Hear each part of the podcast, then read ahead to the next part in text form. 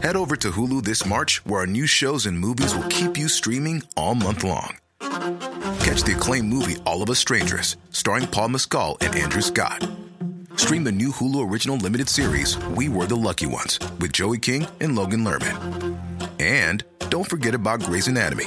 Every Grey's episode ever is now streaming on Hulu. So, what are you waiting for? Go stream something new on Hulu. This is Paige, the co-host of Giggly Squad, and I want to tell you about a company that I've been loving, Olive and June. Olive and June gives you everything that you need for a salon quality manicure in one box. And if you break it down, it really comes out to $2 a manicure, which is absolutely insane. It's also so easy to get salon worthy nails at home with Olive and June. The difference between how your nails used to look when you did them yourself and now with the Mani system is a complete game changer. The best thing about Olive and June too is it's a quick dry. Dries in about one minute, lasts for five days, and full coverage in up to one to two coats. Visit oliveandjune.com slash perfectmani20 for 20% off your first system. That's oliveandjune.com slash perfectmani20 for 20% off your first system.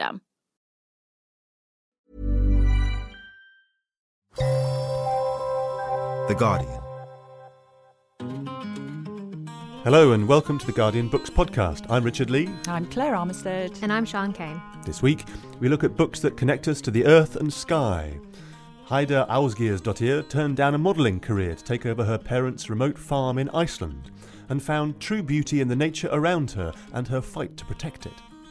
It's uh, basically the only thing you can do that's really effective. That is to put yourself somewhere where you get the information and you can have some influence. So it was no choice, actually. Just if I wanted to do my best, I had to be there. Yeah. yeah. But first, we hear from Sinead Gleeson, the latest in a line of new Irish essayists, including Emilie Pine and Ian Maleney, who was on the Books podcast a couple of weeks back. Gleeson's debut collection, Constellations, is a kind of fragmentary autobiography exploring love, loss, motherhood, and illness. You've become a bit of an evangelist for this, Claire. How did you discover it? Well, I had heard about it going back um, several months when the catalogues came up, and I thought it sounded interesting, but I hadn't actually got round to reading it. And I happened to be in Dublin on the week of the launch. And um, I was on other business, and somebody I was on this other business with said, "Hey, there's this really happening launch coming up tonight at Hodges Figgis Bookshop, which is very, very. It's, the, it's supposed to be the oldest bookshop in the world, so obviously I was going to go along. The place to be. and there was the whole of literary Dublin basically in this bookshop. And I, I bought Constellations then and there, and I golloped it down in my hotel room overnight. And ever since that, I have been going on and on about it.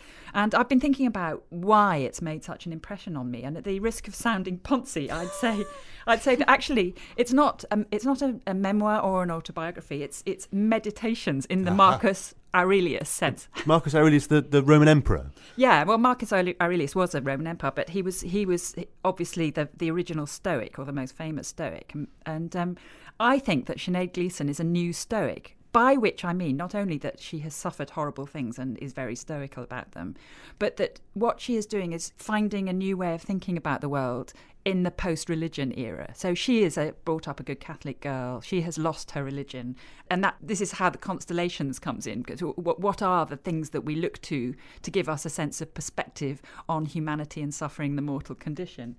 So when she came in, I asked her to start with a reading that touched me particularly deeply, and I think will illustrate what I'm trying to say. Music is the reason my children used to be obsessed with death. But only death in the abstract sense, when it was something that happened to famous people, not those we love. Until Terry or my best friend's young husband. It transpired that their interest in the subject was not about the ending of a life, but of someone not being here anymore. They began to ask constant questions about people from history, from music, from the films we watched together. They found it reassuring if someone they'd just discovered was still somewhere in the world, inhaling and exhaling, travelling, working, writing songs. Is Elvis dead? Is Willy Wonka dead? Is Michael Jackson dead? Is Mary Robinson dead? Is Stevie Wonder dead? Is Bill Clinton dead? Is the guy who sang Video Killed the Radio Star dead? Is David Bowie dead? Until January 2016, I was able to say with breezy relief that Bowie, in all his heterochromic glory, was still with us. They were very sad when he was not. Conversations about religion are complicated. My husband and I are not religious. Our children are not baptized and are fine with this, but religion is part of the school curriculum. We answer their questions, teach them to be respectful of believers, and do not sway their opinion. One day they may believe, and we will support that. Not long after my son had started school, he declared out of nowhere with the Nietzschean fervour, I think God is an Egypt. And they ask about heaven. I have no knowledge of a place I don't believe in. Instead, I talk about the night sky, swapping theology for astronomy. I present them with stars in place of stations of the cross. On my phone, there's a star app which we point at the sky in search of planets and celestial bodies. The city lights frequently obscure the view, but the stars always show up on this screen, technology undeterred by cloud cover. We tilt and roll the app, looking for the Big Dipper, the Seven Sisters, the flattened W of Cassiopeia. With the little I know, I talk of supernovas and quasars. In Italy, on a mountain top, the four of us watch a blood moon rise, with Mars hovering close by. They'll grow out of this soon, of thinking their parents have all the answers. They will realise the size of the globe, begin to dream of all the places they'll want to see. The stars will be here long after us, I tell them, wherever we may go. I cannot speak for heaven. See, that sends shivers down my mm. spine a bit. You know, to say this is long awaited, this collection is, if indeed it is a collection, a constellation, is an understatement. I happened to be in Dublin on the night of the launch, and it was like the whole of Ireland, literary Ireland, was packed into the upstairs room of a bookshop. Tell us about about your project. Well, I've always been interested in, in books and writing, uh, and my whole career has been based on books, interviewing people and reviewing books and reading books. And I always assumed that I would write fiction, and I, I do write fiction. I'm attempting to write a novel at the moment. But for a long time, I knew there were things I wanted to say, and I didn't feel that fiction was necessarily the, the form that I wanted to do it in. And I was asked a long time ago by a publisher to write some pieces about myself that I think they were very much looking for a straightforward memoir. And I wrote the pieces, and the publisher liked them, but they wanted to focus on all the kind of darker aspects of this book. Of which with, there are many. There, there are many, aspects. yeah, to do with illness and bad health and terrible doctors. And I didn't want to write a book that was all about those things or all about myself. I wanted a book to be much more of a miscellany and more broader, and I wanted it to be a book that would look at big issues and, and the broader world and not just at aspects of my own life. So I figured that the essay, I think, is a very mercurial kind of form. That you can do an awful lot with the essay. So you can talk about aspects of your own life, but you can talk about any other subject from politics and sport to theology and art. Uh, and so I kind of attempt to, I sort of stitch the two, two things together the, the broader world and and, and, elements of my own life to sort of create this book, which I hope deals with a lot of different subjects. You call it essays, but, mm. I, but it includes poetry, doesn't it? In fact, you could say one of the essays is a series of poems. Yeah, absolutely. And again, I think this is because for a long time we we've been very rigid and, and obsessed with categorization of calling uh, uh, this is only a short story, this is only a novel, uh, and lots of the writers I like are quite interested in in hybrid kind of styles. People like Anne Boyer, even Anne Carson, who's a poet, but lots of those poems don't necessarily look like poems; they look like essays to me. Um, Maggie Nelson obviously would be a huge touchstone for me, and I some of the stories again. I, am interested in the idea of form, and the one that's tw- the 20 stories about the McGill Pain Index. I decided to take a medical structure of the language of words, 77 words in 20 groups, and use those 20 groups to talk about 20 medical experiences. It was also I could be quite playful, and some of the more comic elements of the book I think are in that section as well. Um, so for me, people ask about the form, but I think form and content can be sometimes the same thing. How you tell a story is important as the words you choose. How you visually represent it on the page is, I think, almost as important as the things you're actually saying. Absolutely. But also, you're dealing, some of the things you're dealing with are almost beyond language. I mean, pain by definition is sort of beyond language, isn't it? Very uh, much Hence so. the, the formulation of the, the McGill Pain Index, where they attempt to create a, a way of indexing feelings that can't be put into words otherwise. Yeah, you're spot on, and I and I think that is also that if you and I both had you know a stomach ache at the moment, I would describe it differently to you. A pain is such an individualistic, uh, almost existential thing, and that even 20 people with a broken leg are not going to have the same break. So the way they articulate that, the, the pain caused by that break is not going to be the same. And then it comes down to the words that you choose. And and I, I've spoken about this a lot. I'm quite fascinated by medical language. It has its own etymology, its own musicality, and yet it's a very alienating sort of language because only the people who are trained in it tend to know it. So we, we all euphemize and use kind of slangy words and different words for the body. Um, but I'm really interested in the words that doctors use. And so much of it comes from mythology and, and Greek and, uh, and Roman languages. And I've always been interested. I mean, I own a medical dictionary that I sort of nerdily dip into from time to time. But I think, yeah, pain is quite, it's a very inexpressible thing. And I know that there are doctors who ask people to draw their pain rather than to actually write it down because it, it is such an it's so difficult to articulate sometimes to tell people how you feel. And if you don't have the, the language or, or the, the education or you don't speak English as a first language and you're trying to speak to another doctor, it can be really difficult. So I'm fascinated about how, how we talk about our pain, how we represent it, uh, how we acknowledge it. Just going back to the story that first attracted the publishers to you as a potential memoirist, you've, you've had a long history of bad health going back to your very early teens. T- tell us a little bit about that, just to contextualise it. Yeah, that's the first piece. It was published by Granta, and again, I think it, it takes some time. I think any kind of memoir writing is, can take some distance for you to actually think about how you want what you want to say and what aspects of it. And I talk about the American writer Vivian Gornick a lot, who talks that says that the memoirist tells all and the essayist selects. And I certainly didn't want to put every aspect of, of my life into this book. So I started with between the ages of thirteen and seventeen.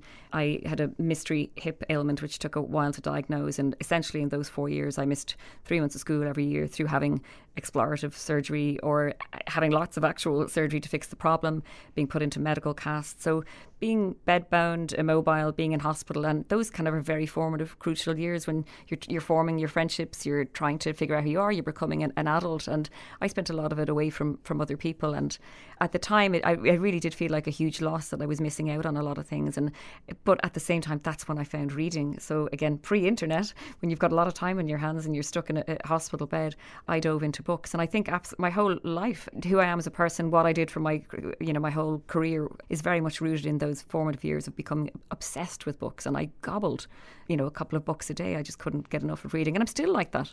But they were very tough and isolating years. And I talk about a later experience in the book of, of leukemia, which was in my late 20s. But as terrifying as that was, in a strange, weird way, the years of hospital, because hospitals are very frightening places. And I talk about the geography and psychogeography of hospitals in the book. I think the leukemia years were awful, but I was prepared for hospital. I was so I was versed in the language. I knew how it worked. I know when they come and wake you up in the morning. I know they come and take your temperature every so often. So to be, I was familiar, and it was so it wasn't. I think it would have been even more frightening than it was had I not had those years behind me. So weirdly, they sort of those two experiences talk to each other a, a couple of decades apart. Another thing that this illness, as, as a child, really confronted you with was religious belief mm. in Ireland, which is quite different to religious belief in England. Anywhere else. In England. Well, certainly among, among where I am. And you have this uh, account of uh, a, a, trip to Lourdes where, where you say, my crutches are the equivalent of a playoff clean sheet. So you got onto the bus because you were on crutches and That's, you could have your friend with you. Yeah, exactly. There was there was a demand. It's part of that hippie. Eh, say they were they were having a trip to France and everyone wanted to go because we were going to Paris, not because we were going to Lourdes. And you had to put your name in an envelope and there was a huge demand and they were having a raffle and they decided on the day we're going to have a raffle and a very special person is going to pull out the tickets. And I just thought, oh no, I know it's me. The cripple girl is going to get to go to Lourdes, and I knew, and it was. So up I went, and I was allowed to bring my friend as a bonus. So, but I went, and again, Ireland in the 1980s is an incredibly uh, distant place from where it is now, uh, socially, politically, thankfully. And the whole country was believed everything that the church said, and I was very pious, and I believed that if I went to Lourdes with my bad bones, that I would be cured. And I really thought I was going to find a miracle there until I got there, and I saw how you know it's it's almost a strangely capitalistic place with all the souvenirs and all the money that's that pours into it uh, from pilgrims. Uh, and I, I think before the end of the trip, I realised I'm not going to get better, and I didn't. Two weeks later, was, and you weren't uh, going to be you weren't going to be a Catholic. I wasn't. Catholic yeah, either. that was that was my big sort of lapse in faith. That was where I just thought, yeah, this is. I haven't had any help. There's been no divine intervention for me here, um, and maybe I'm being too uh, expecting too much of uh, the, the, God that the Catholic people believe in. But I was very fervent, and I really thought something was going to change for me, and it didn't. So, but then, of course, also I was a teenager then, and you slowly start to realise the history of what has happened to women in Ireland because of the Catholic Church, and you're you have an awakening about how the church has been pretty terrible to women in Ireland. So very quickly, I, I was sort of um, radicalised against the church in many ways, as a lot of young women in Ireland did when they started to realise what their mothers and grandmothers had gone through uh, in the 20th century and beyond in Ireland. Now, that's the political aspect mm. of it, mm. but there is also a symbolic aspect of it, and it's to do with blood. Yeah. Uh, obviously, the, the Eucharist is, is a sort of blood rite. Yeah. And you have a sort of whole section on blood, and that links in with the use of blood in contemporary performance. Yeah. And you mentioned particularly a performer called Franco B. Yeah. One, one of the, him. one of the artists who uses his own blood. So it's one of the constellations is this route through which connects your bodily experience with all this religious symbolism with contemporary performance. Yeah, I discovered his work, and I, he had come to Dublin to do a group show in the, the Science Gallery in Dublin, and I he was doing some work on hearts, and I went back and found all this video performance work. A lot of that had actually taken place in London. Some was in the Tate, where he's walking a runway catwalk and bleeding through tiny needles in his arms. There's other pieces where he's lying on a table, and you don't know if it's a mortuary slab or it's an you know a dinner table or an operating table. And I don't think he does those performances anymore because I you can literally imagine how draining you know more than just literally they are. And I'm interested in Kristen Clifford, who's done performance. She's, she's used paint on men, uh, which he's then used as male paintbrushes, if you like. And I think that blood is, it's, I mean, it's a life force in religion. I mean, when you talk about the, you know, that you physically in transubstantiation, you're meant to drink the blood of Christ when, when priests drink wine at Mass. And I think that, you know, it's been involved in, in sorcery and magic and voodoo. And there's all these multiple connections, more than any other kind of bodily fluid, I think, to me. Uh, so I, again, that's the longest essay in the book. And it's connected also to my experiences of leukemia, my interest in DNA. And I, I guess this, for me, the idea of blood is something that is spiritual and magic. But I've had also an awful lot of other people's blood inserted into my, my body. I've had, you know, hundreds of units of, of blood transfusions. And there is something, it is literally a life saving sort of thing. But it, it's, I mean, it's been used so much in art not just as performance, but I find it a endlessly fascinating subject, which is why I love Rose George's recent book, uh, which is all about the, the history of blood and the politics of blood and the cost of blood. So yeah, it's a, it's a, that's I think it's why it's the longest essay in the book. It's I find it fascinating. This is also a hymn to motherhood in a way, to your experiences, because that was the the thing that might not have been able to happen when you had all these terrible things happening health wise.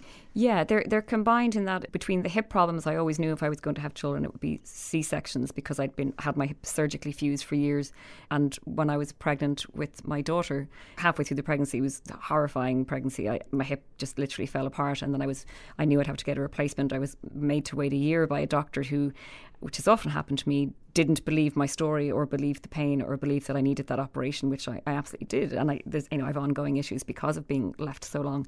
But with the leukemia, I was, I had gotten married six months to the day and I'd had a leg clot, which became a lung clot, which became a leukemia diagnosis. And it was literally two and a half years of an awful lot of treatment and had been told and warned, this is probably uh, not going to happen for you. Your body has just been pounded and, and pummeled. And I'd also thought about, you know, the idea of so many things. I've had a lot of medical intervention, so I decided I probably wouldn't try and do things like IVF because I had had enough of hospitals. And miraculously, I managed to, to have two beautiful children who have been life changing and wonderful. And I think that I between still being alive and my body still actually enduring and having those two children, I, I, I, constantly remind myself that I'm very, very lucky because a lot of what I talk about in the book is about what constitutes a good life, what constitutes a long life, a happy life. And I think often we focus on the minutiae and small things and not the bigger issues. And our bodies are so complex and so fragile, and nobody knows what's in store, what, what the, their body's fate will, will ultimately be. And we don't know if it's next week or 20 years. So I think that's something to constantly remind ourselves because mm. uh, because I do because of all the things that have happened to mine, but, I, but I'm still here. Just to end, I was wondering if you might read one of the poems of the 20 stories based on the McGill Pain Index. For, for sure. Us. Absolutely. And speaking of pregnancy, I think this section is called it's called hot, burning, scalding, searing, which is one of the, the, the 20 groups. Uh, so I wrote about heartburn in pregnancy. It arrives like a stranger in town, an unfamiliar car cruising the street as mothers watch through curtains. This experience is commonplace for many, but new to me. On TV, there are ads for gloopy pink medicines. Actors clutch throats, frowning, performing discomfort. My father's stomach is complex, in synchronicity with my life. When my mother was pregnant with my brother, his ulcer perforated. He worked near a hospital, and the proximity meant he didn't die. But it left a phantom in his gut that has haunted his life. Heat rises up, alimentary canal as fire hazard, not phoenix. Words challenge the inferno, but turn to ash in my throat. Wanted, one hydrant, hose me down. Jaws chew chalky tablets, and it is quenched as if I'd fought it with the river. When I am not pregnant, I resolve to eat jalapenos straight from the jar. Well, if you think that sounded painful, you should hear the one about the lung clot. well, from heartburn to heartlands, Heida Ásgeirsdóttir joins us after this.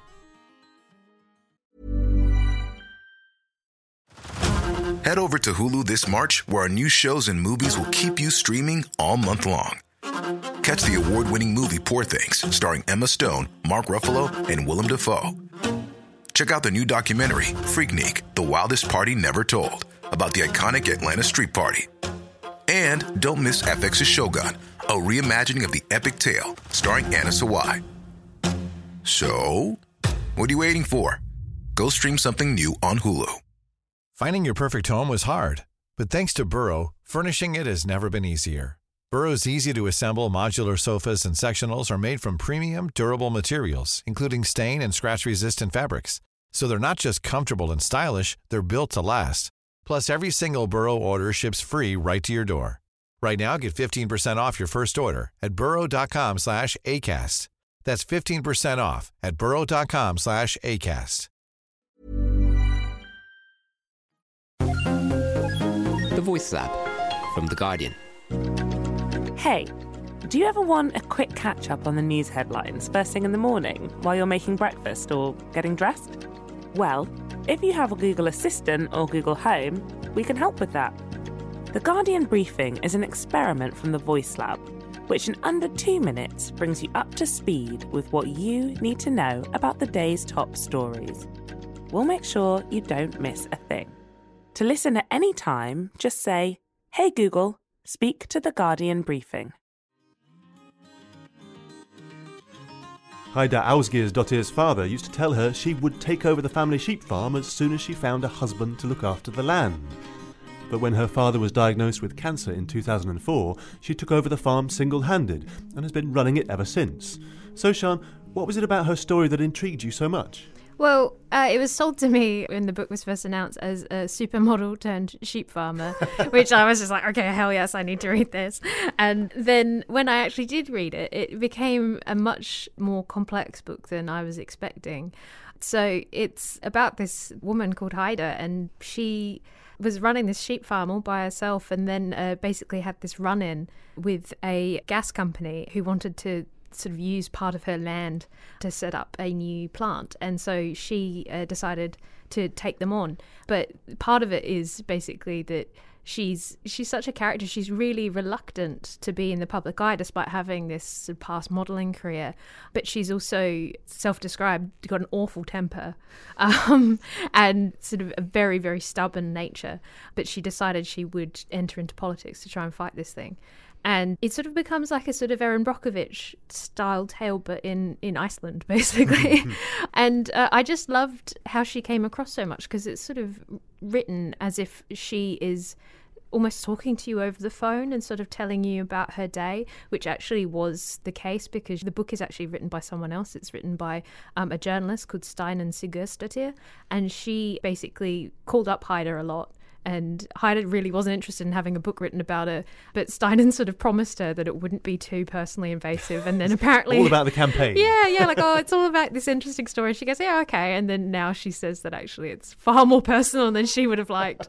Um, but anyway, I, I, just I really liked how she came across as a person. She wasn't who I expected, and she's got all these really interesting complexities to her, and very staunchly feminist person. So I really wanted to have her on the show and kind of explain herself in a funny way.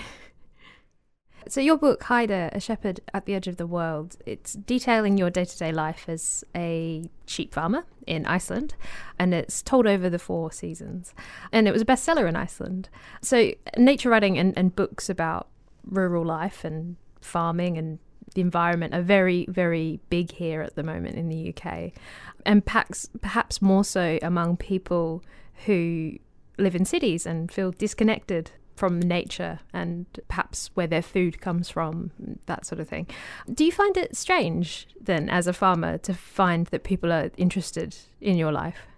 Uh, not that much, maybe, because I can I can feel it that yeah, times are changing, of course, and uh, people are starting to think more about where the food comes from and where we are heading and how we are treating the earth. Mm-hmm. So it's natural that people are curious about where their food is made because they're maybe starting to realize it doesn't grow in the store. It has to come from some someone. And it's also good that people are pressing farmers to treat the animals right Mhm. and, and to treat the nature right, and that's a good thing. And one of my main courses when I agreed on this book was exactly to try to minimize the gap that has been growing between the people that live in the city in Iceland, even though you're probably smiling because we don't have big cities in Iceland. we have only one one city and then some towns and villages, but uh, it's still a gap between the people that live in the city and the people in the countryside. So I, I wanted to try to yeah to minimize that gap and to clarify to people that doesn't realize what modern farming is about. Try to uh, give them a little a little peek into the farmer's life. Well, that's that's the wonderful thing about it is I wasn't expecting this book really to be as experimental sounds weird, but the way that it's told, it's uh, basically it's as if you're having a conversation with us and we're sort of reading it on the page. And I guess that came naturally with how the book was put together because basically there was a, a journalist called Steinunn Sigurðardóttir uh, who got in touch with you and she was interested in your life and suggested that you do this book. I've heard since then that you were surprised by how personal the book turned out. Is that is that right? That Yeah. you weren't really expecting this book as it is? Uh, yeah, it's uh, it's quite the way you describe it. Uh, Steinunn Sigurðardóttir is a, a really famous uh, author in Iceland and and other countries uh, also, and she used to be a journalist in her young years. So she's really good at talking to people, and she had this idea about writing this book after visiting me at my farm when she heard about this uh, fight that I had against the power plant company. So that was her reason to write the book, and that was also the reason that I said okay to the idea. But I did not, I did not realize that it was going to be about me so much, so so personally, because I thought it was just going to be the story uh, of this power plant. But then she said to me that of course that would never work. She could write that story in one article, Mhm. so uh, not a whole book. So we would get anyone to read about the fight, then we would have to give them some person to read about. And then I was in it too deep, so I couldn't back out. and then I just uh, took the opportunity to, like I said before, try to minimize this gap and giving people a chance to see the modern farmer and also uh, the feminist side of the book. So three main courses and uh, yeah. And in terms of then the fight, so I hadn't heard about this case with the Buland energy plant, but could you explain then for people that are listening what the situation was and what happened? It started in 2010, right? Uh, yeah, uh, around around that, then it started to be this uh, company that wanted to build this power plant. Then they they bought the right to research from another co- uh, company and started to really push it. So the idea was older, but uh, they, they didn't start to work on it until 2010. And because in Iceland, normally if companies decide to do something like that, they, they get through with it. And it's always the obligation of the landowner to defend themselves if they don't want it. So they're usually just bought out even though they maybe don't, don't like it at all. And so I was writing some articles and holding speeches and forcing myself into the local politics and, and all that to try to try to do something ag- against this idea.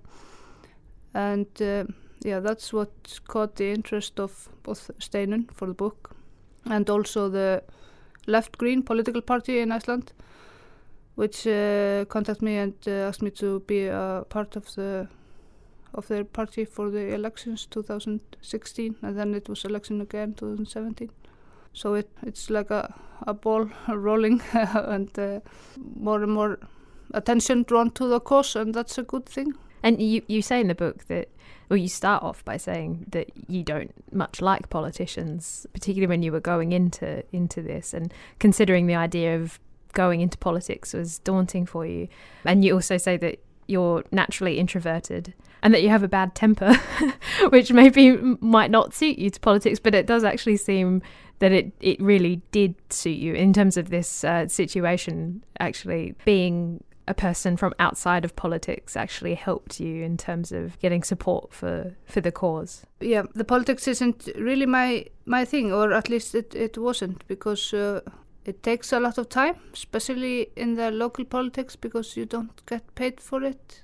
Uh, just a little, very, very little bit paid for it, and it takes a lot of time, lot of energy, a lot of phone calls and emails, and driving to meetings, and of course, people get angry at you because you are making some tough decisions and all that. So that wasn't appealing at all. But Mm. uh, if you want something uh, like this to to happen, if you want to have some influence, and also if you need to stay informed of something like this power plant plans, it's uh, basically the only thing you can do that's really effective. That is to put yourself somewhere where you get the information and you can have some influence. So it was no choice, actually. Just if I wanted to do my best, I had to be there. Yeah. yeah. And as as a landowner, you're sort of consecutively a farmer and a politician, and you say at one point that it it actually leads to some frostiness with your neighbours, your neighbouring farmers, that because you have put your neck out and you've shared your opinion that you're against this this power plant, it doesn't necessarily just earn you friends and allies. You had to convince some people around you that this was going to be a bad idea for this power plant to move in. Uh, yes, it's a really when when this happens in Iceland, uh, uh, roads or power plants or something like that, it always tears up the communities. So just by being against it and being so loudly against it, it both got me enemies, and I, I discovered who were with me also. And in a small in a small community, it's hard driving your truck. Like I had my truck for 16, 17 years or something. Everybody know the car, and suddenly people will stop waving. Some would stop waving Right. when you, when you when you cross them on the road.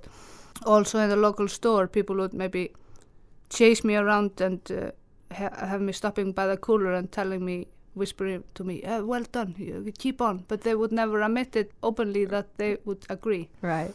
because there are so many people that hesitate to say their opinion loudly. They don't want to be in a that's a really popular phrase in Iceland, not to be against progress. So they don't like to admit that they are against something like a power plant or new road or something. But the, in their heart, they are against it. So they're really relieved when someone is stupid enough to go out there and be loud. but but there is also people that liked the idea, and some of them were really angry because they were saying I was me and the people that are supporting me were stopping progress hmm and uh, the f- financial situation of the area of the community was bad at the time. Well, you've had I've heard that you've had people coming to check out your farm after the book because the book was the bestseller in Iceland. So you Yeah. had people coming to your farm. Is that quite weird to have people turning up to have a look around? No, it's okay. Uh, it's It's okay. okay. and uh, of course, I am awfully often just somewhere on the field working or not by the house. But my mother's ha- mother has had a lot of visitors. Most of them just stop by for a few minutes. You know, they just want to look around and, Mm. and maybe say hello. T- tell us a little bit more about um, your farm. So it's called Ljótarstaðir. Yeah. So it's basically been farmland since the 11th or 12th century. But how long has it been in your family for? Uh, not for so long. Uh, My grandparents moved there in 1952. hmm and then it had been out of farming for for a few years. Uh, it wa it has in the earlier days it was uh, a hard place to farm because it's uh, so close to the highland, so the summer is short, and uh, if the weather conditions were bad, it was probably a, a hard place to farm. And also the volcano Katla has uh, erupted through the centuries, and then covered the, the area with ash. And then it was out of farming maybe for a few years but it always someone always came back. So it was out of farming for a few years in this period of time and then my grandparents came in 52 then my mother and her first husband which was my uncle they started farming ar- around 1959 and then my uncle died in an accident and my father came to the story so i have like uh, we were five sisters. Three of them had another father, and uh, two of us have the same father, but they were brothers, so we all have the same family. So I'm, yeah, you can say I'm the third generation Yeah. since 52, and that's not Many farms in Iceland have been in the same family for centuries. And and you sort of took over the farm when you were about 23. Yeah. And prior to that, you had done a stint as a model. You'd, you'd been doing some modelling. But you, you say in the book that when you went back to the farm, it was it was very natural that you knew that this is what you wanted to do with your life immediately. Uh, yeah, I think I've always known it. Uh, I, I always planned on taking over the farm and I wanted to rise. I wanted it to be a, a better one. And so the modeling was just, it was fun Mm. and, and uh, good to try it and good for the self-esteem and everything. But I, I knew all the time it, it was nothing I was going to do. So it was just a, a so short period of time. Yeah. And your farm sounds beautiful, and you say that the the landscape is beautiful. And actually, if if anyone listening wants to go and look up photos, there've been sort of enough articles I think about you and your farm now that they can go and see pictures of the landscape, and it is remarkable. But you also talk about how hard you work, and I mean, sheep shearing for one is an amazingly physical thing. And you're very good at it. But then also days where you work so hard that you start hallucinating and you know four hours sleep and then you're back out there building something or out with the sheep is it something that you enjoy do you ever have time away from the farming life is sort of politics a bit of a break for you Uh, yeah, this kind of work is something that I used to do for first years of farming. Uh, you know how you you remember being 22, 3, the energy is endless. so, but that that's just uh, some period of time, and then you learn to not behaving like that. yeah. So now it's only in some like lambing season or, or, or some like you were describing this this four hours of sleep that was when I was plowing and putting down the seeds for the summer. So it's uh, I can do it for a short period of time but I no longer work until I, I hallucinate like before that's good to hear yeah I, I know better now and but and I also learned through the years that uh, it's really important to take days off mm. and travel a, a bit or play. Like uh, I have snowmobile and uh, a kayak, and uh, also like hiking. so your life really is very connected to the landscape then everything that you, you do in your day to day is shaped by the environment Yes, yes, really much. I, I'm I'm a I'm a part of the nature. I, I, would- I would like to say that I'm a part of the nature. I'm not above it in any way. But Oh yeah, I think there's a line in the book. You say, "I don't own the land; the land owns me." Yeah, yeah, yeah. And it's a big, it's a huge responsibility to be owned by all this land. uh, to to make sure that you give it back to the next generation in Mm. the uh, at least not worse condition than you were lucky enough to have it. So respect the nature and respect the land. So, Sian, are you going to leave London and take to the hills? Well, we did speak about how tall Heida is, but Heida is literally six foot tall, and uh, to put this mildly, built. And I am five foot four and a little bit pudgy, so I don't think Full I'm made. strength, I don't think I'm made. I have to butt in there and say that if you're six foot tall and built, you also don't want to head for the hills necessarily. yeah, I don't think I'm made for farming. I think I'll stay at the Guardian. But thanks. Heida, A Shepherd at the End of the World by Steinunn Sigurdardottir, is published by John Murray, while Sinéad Gleeson's Constellations is published by Picador. Thanks to her and also to Heida. Next week, we hear from Bret Easton Ellis, who turns his attention to non fiction with a collection of angry responses to contemporary culture, White. And as always, do contact us on Twitter at Guardian Books or by leaving a comment on the podcast page. And do subscribe and review us wherever you get your podcasts. But for now, from me, Richard Lea, Me, Claire Armitstead. And me, Sian Cain. and our producer, Susanna Tresillian, thanks for listening and goodbye.